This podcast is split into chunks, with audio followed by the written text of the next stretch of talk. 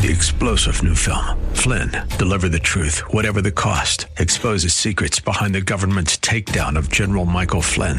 Flynn knew what the intel world had been up to. He ordered the first audit of the use of contractors. This set off alarm bells. He told the truth. He was the most dangerous person for Donald Trump to hire. They had to get rid of Flynn.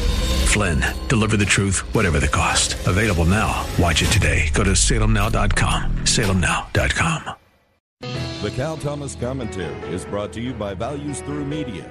Now, here's syndicated columnist Cal Thomas. What kind of nation are we becoming? In just four months, the Biden administration has turned us into a secular progressive nightmare. The latest Secretary of State Antony Blinken has authorized U.S. embassies worldwide to fly the Black Lives Matter flag. He says it's to demonstrate awareness of racial and social justice issues, as well as commemorate this week's first anniversary of George Floyd's death. All the buzzwords are in his statement equality, social justice, inclusion. In fact, Blinken has hired a woman as the first diversity and inclusion chief at the State Department. I'm betting she's not a conservative and won't be hiring any. Then there's money for Gaza, which can only help Hamas. Meanwhile, the U.S. Army has a new recruiting video of a woman who is the child of a lesbian couple. You can guess where that goes. Next will come higher taxes and increased spending that will seriously threaten the economy. And then will come liberal judges. For those who hated Donald Trump as the main reason they voted for Joe Biden, this is what you're getting. It will get worse. Are you happy?